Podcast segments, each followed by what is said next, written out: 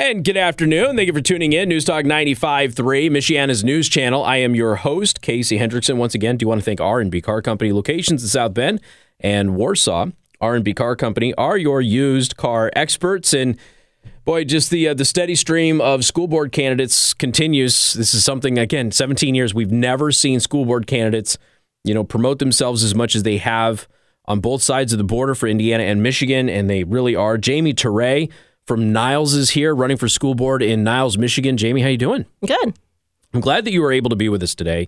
Um, so basics that we we generally do with with candidates is, you know, first thing is, who are you and what made you decide to run for school board in Niles? Okay, I'm Jamie Teray. I'm from Niles. Um, what made me decide to run for school board? I've been involved in my kids' uh, education since the day they started school um, in every way possible. And it wasn't just for my kids. It was to help make a better education for all the kids of the community.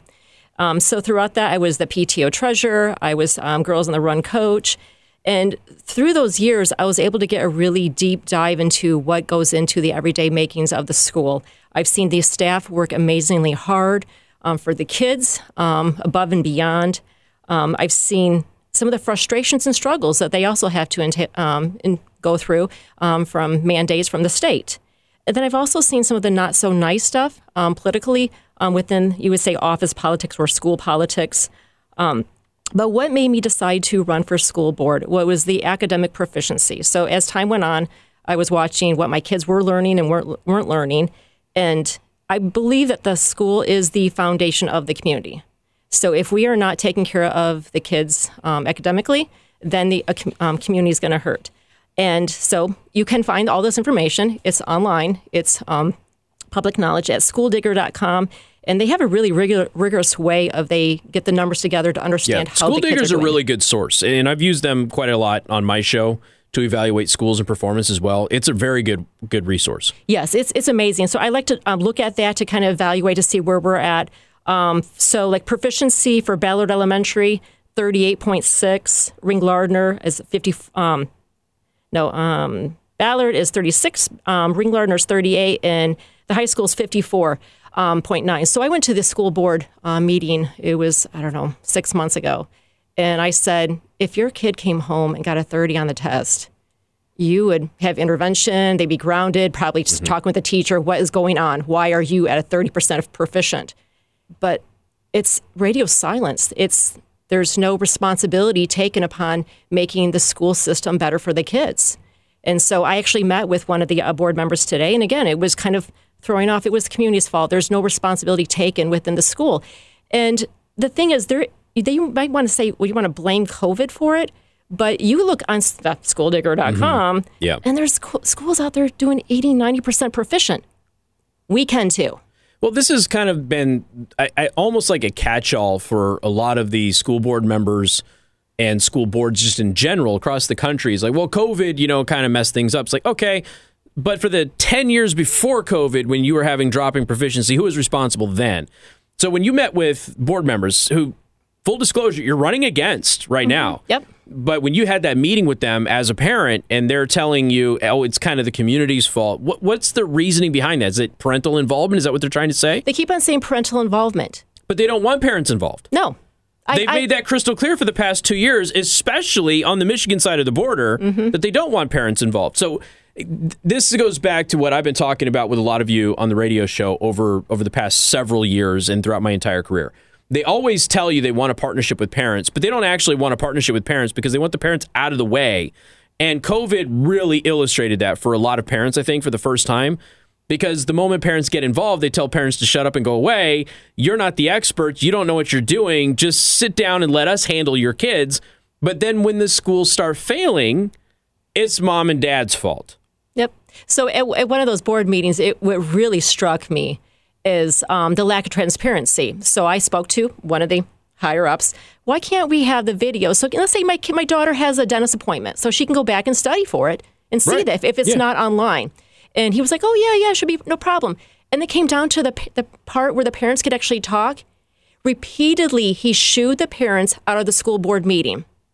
And so it, it kind of made clear that he didn't he didn't want them to have to actually hear what had to be had to be said. And so um, I learned that twenty years ago, Ring Lardner had a P T O.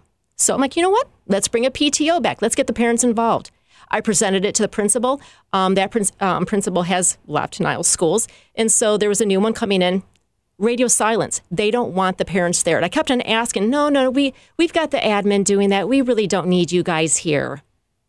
Interesting, right? Yes. So, so again, we're talking with Jamie Teray, who's running for school board in Niles, Michigan. Um, lots of interesting things have happened with the police chief at Niles school board meetings, things like that. I've been very disappointed. I, I like Mayor Shelton, like personally. Um, I, I've, I've, you know, we always had very nice conversations with him. I've been very disappointed how absent he has been on this issue. He seems, to me, he seems like radio silent on this. Have you, as a parent who's still on the Michigan side of the border, I'm not anymore, so you're obviously a lot closer to this than I am now. Um, has he done anything that, that you can say that would really help parents out or be encouraging for parents who are concerned about their kids' education? I have reached out to Nick Shelton twice. I'm waiting for a phone call back to have a meeting with him because I am deeply concerned about our community. So we've had five murders in our school, or not in our school, in our community this year. The last murder prior to that was twenty seventeen. Um, I, and these are, I just talked with one of the cops today. Yeah. Um, so we had, had, last year we had seventeen cars stolen. Up to this, um, this year, up to now, we've had thirty. And it's all going back to the gangs. Mm-hmm. It's the teenagers.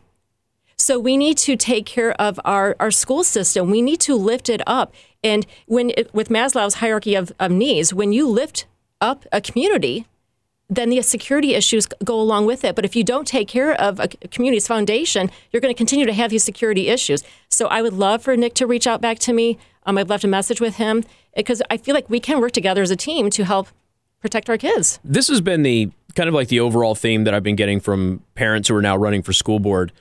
Um, you know, because of COVID, is is that we really want to be involved. We really want transparency because we want to know what our kids are learning and we want to be able to help our kids learn. If you want us to be involved, we have to have access to the curriculum so we can help at home. And then if you don't give us access to the curriculum, you can't blame us for not being able to help our kids and, and say it's parents' fault for, for kids not, not uh, getting the education that they want or their, their measurables, if you will. And consistently, though, the school districts and the school boards have all pushed back against that. Now, I think that you're a little bit unique, Jamie, in that a lot of parents that I talked to who are running for school board got involved because of COVID measures. You're really worried about the academics here, and you're worried about all of that other stuff. So you're in this for the classical reason that you would normally be into it, not because of a, you know, a weird world event. And your concerns are the same concerns that every parent would have. When I was in Niles and my, my oldest daughter was in Brandywine, it was a very good school, very good school district, didn't have any real concerns. But the one thing that I noticed is that parents were involved. And now they can't be involved. Why has that been limited all of a sudden? I don't know. It's very frustrating. Like when I worked at Ballard Elementary with the P T O, we had... We're constantly trying to bring in the parents. Mm. We had after-school events. We had um, the field trips. And now... The, When I I called, a lot of those things can just disappear. Like Girls on the Run, they didn't have it. That's a great event. So I, I'm like, okay, I called last week. I'm like, oh, I want to bring Girls on the Run back in. Yeah. What is, what's it going to take? I talked to my daughter. She's a senior. Um, and okay, let's get your friends together. And they all want to be coaches. They can be junior coaches. Mm-hmm. Let's let's help bring up all of the. Let's help have this the, um, the older kids help the younger kids and get the parents involved because we know when parents are involved, um, kids do better academically. They miss less school. It's it's a win-win for everyone, but it's it shouldn't be us against them. It's we should be a team. And that's every candidate that's come in has said that we should be a team. But it's funny because all of your opponents seem to think that you hate teachers, and and that's that's always the slandering thing. You hate teachers. You don't want teachers to be involved. You want to take power away from the teachers. God, no. Really, you're just trying to build a partnership yes. that was you're always supposed to have, which the school the school board members just told you, Jamie. We want parents to be involved. Well, they didn't say that. They blame the parents for academic failures, but they're not doing anything to make sure that parental involvement is actually happening. So it's actually the school boards and the school districts right now in Niles, Michigan, and elsewhere that are preventing that partnership between tar- parents and teachers. Yes, it, they they need to take ownership of, of responsibility for this um, the school and allow parents to be back. I mean, back involved. We're, we don't want to take the place of the teacher. We don't. We want to work together, but we know by working together we can provide a solid um, academic education for our kids in a future.